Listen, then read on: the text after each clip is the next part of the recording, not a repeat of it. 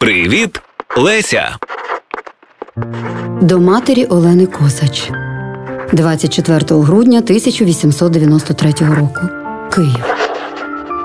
Люба мамочко. Отримала я від тебе гроші і зараз усі віддала, доложивши ще з попередніх п'яти рублів, так що у мене тепер є всього шість рублів вдома. На щоденне життя їх тим часом стане, а от учителям хутко треба платити. Ну та до того часу надішлете. Здається, нічого зайвого не купували, а так папині гроші хутко розійшлись.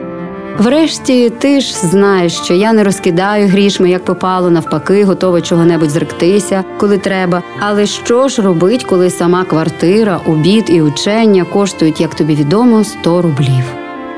Пальто і блузки нам уже пошили. І злупили за Лілину 2 рублі, а за мою півтори. Хай мене Бог скарає, якщо коли я буду тут блузку заказувати. Краще сама пошию. Сьогодні принесли перший номер Іскусства і жизнь. Так собі газета. Як же може бути інакше? Пришлю її тобі.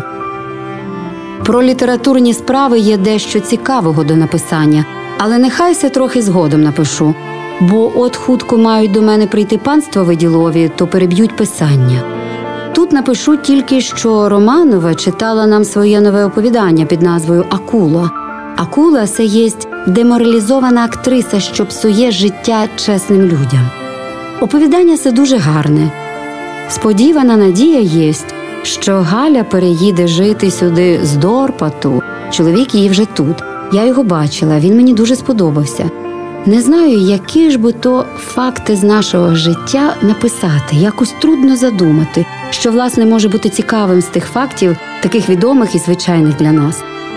Живемо ми гаразд, ніхто в нас нічого не вкрав і нічим не зобидив. Люди до нас добре відносяться, лихої слави ми не набираємось, а хіба доброї потрошку. Прости, що малоцікавий лист, але ти знаєш, що я люблю писати листи настояще, а тут якраз не можна так. Цілую тебе і всіх тигрів. Твоя Леся. Проєкт реалізовано за підтримки Українського культурного фонду.